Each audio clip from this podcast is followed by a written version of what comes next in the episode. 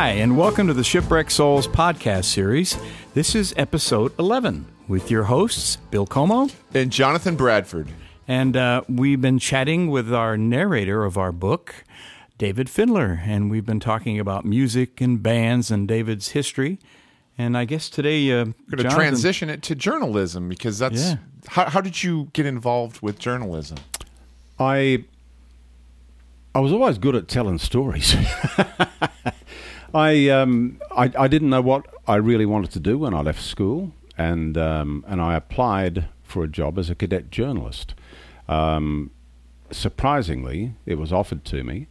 I had no great desire to become a career journalist, but I started to enjoy things, and I really did want to tell people what was happening in language that they could generally understand.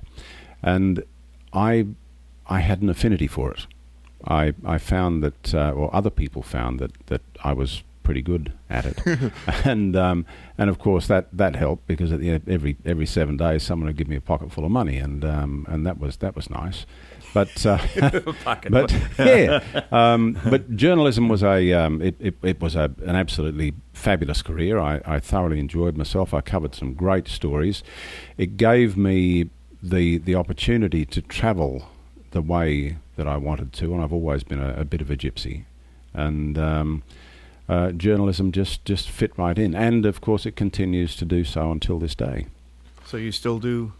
No, you do. You've done announcements, Yes, commercials, things of this nature yeah, too, t- right? Yeah, com- in in Australia, um, people do recognise um, that I have a slightly different voice than the average. G'day, mate. How you going? Yes, type of uh, yeah, because a lot of voice. Australians they sound like crows, Yeah. yeah. Well, thank you. Yeah.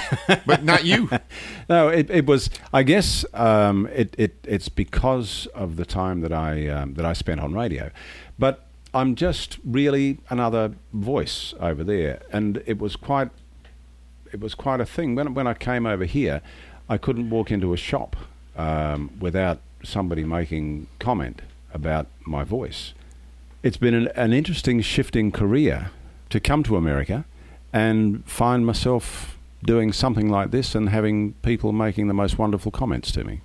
Nice. That's neat. Yeah. Yeah, Well, it's you. a very distinctive Yeah. voice. Absolutely. Um, when we started out, we were thinking we've got to have somebody with an English or perhaps an Australian, but something that suggests the, age of sea. sail. The sea. Yeah, Mm. and so inadvertently we hired a sailor.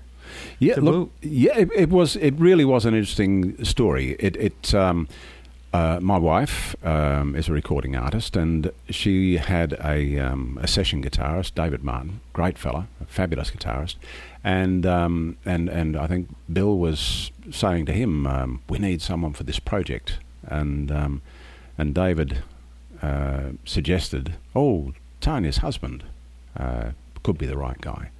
Boy, And I remember I did a a uh, fit, yeah, Yeah, I did. A, I did a um, um, just a uh, an audition, and and and you guys. Um, Yeah, you, you sent guys- you yeah. sent us something uh, via email, and Jonathan and I went. oh my gosh. Well, see, you know, and this is after I narrated ten chapters, and we're going, "This is horrible." But you know, we had to have it laid Yeah. out to see Yeah. if it was going to work. Yeah. And Well, so the the interesting corollary to all of this is that when you contacted me, I had just had my green card for two days, so I was I was literally permitted by the American government to work in America. Now, my wife, who has been singing and writing songs and recording all of her life, um, when I went and said to her, "This this fellow Bill Como," I said, have, "Have a bit of a look on the net," and she did, and she said, "You've been here two days, and you land a gig with these people." I would have. I, I would have cut both of my legs off and paid them to give me a gig. And I said, and I said, yeah, sure. I said, that's how it goes. yeah, the man of modesty. Yeah. so before we delve into the story and what attracted you to the story, going back to journalism, Yep. What's some of the most epic things that you've covered in journalism, in your opinion? I suppose the the two that made the most impact on me, um, going way back to 1982, um, there was an incident that occurred in Central Australia where a child was taken by a dingo.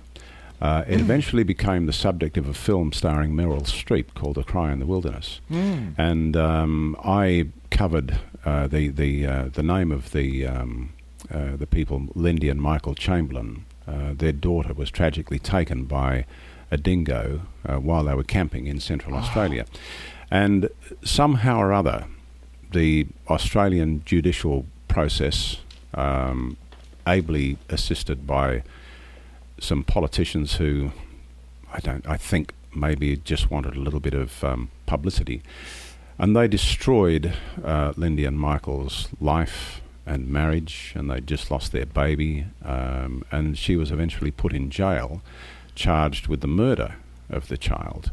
And it was it was an absolute travesty of justice. And the hardest part about, I guess, about being a journalist is you're bound to write fact or what is perceived as fact or what is the what the what the courts say as fact and you're preventing prevented from offering opinion. And uh, my opinion was always at odds with the things that I was writing and it's very difficult uh, as a consequence to continue to write knowing um, that, that it was in conflict. But that was that was one of them. Well, the theme song signals us that that's the end of today's podcast, but we'll be back with more from David conclude this interesting interview. So be sure and tune in to the Shipwrecked Souls podcast series, available wherever podcasts are broadcast. Thank you. And thank you. find out more at theshipwreckedsouls.com